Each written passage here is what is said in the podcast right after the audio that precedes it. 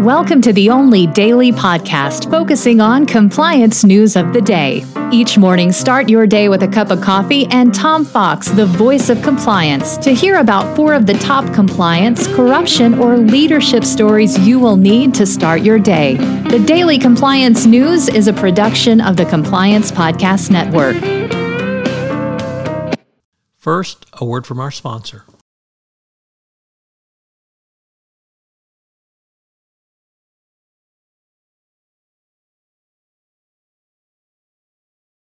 The Daily Compliance News for September 26, 2023, the Deutsche Bank fined yet again edition.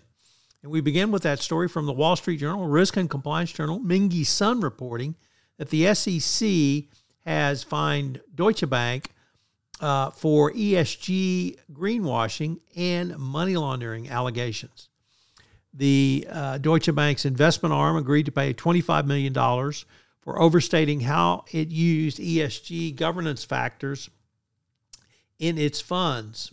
Uh, one of one of the first cases uh, in this arena. The investment arm DWS also settled allegations from the SEC it failed to comply with anti-money laundering rules for mutual funds.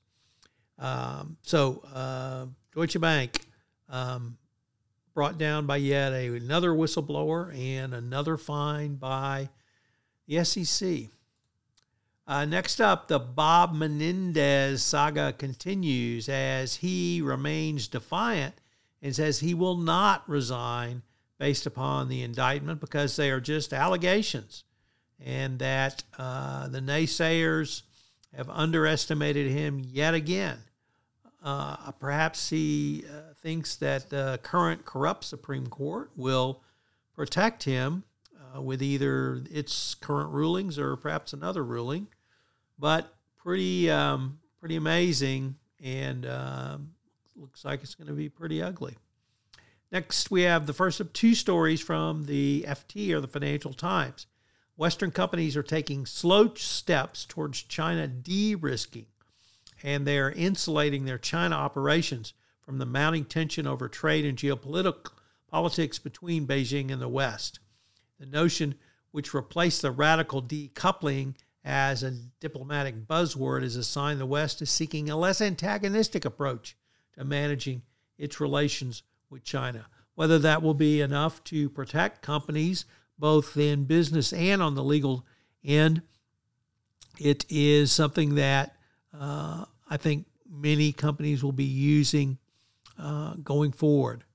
And our final story comes to us also from the Financial Times. This time's about leadership.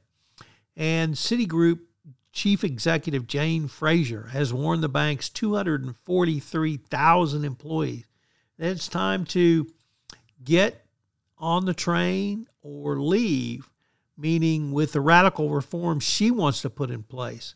So she is challenging employees to get on the bus or not get on the bus, but it's going to be her way or the highway. How about those for some metaphors to sleep on?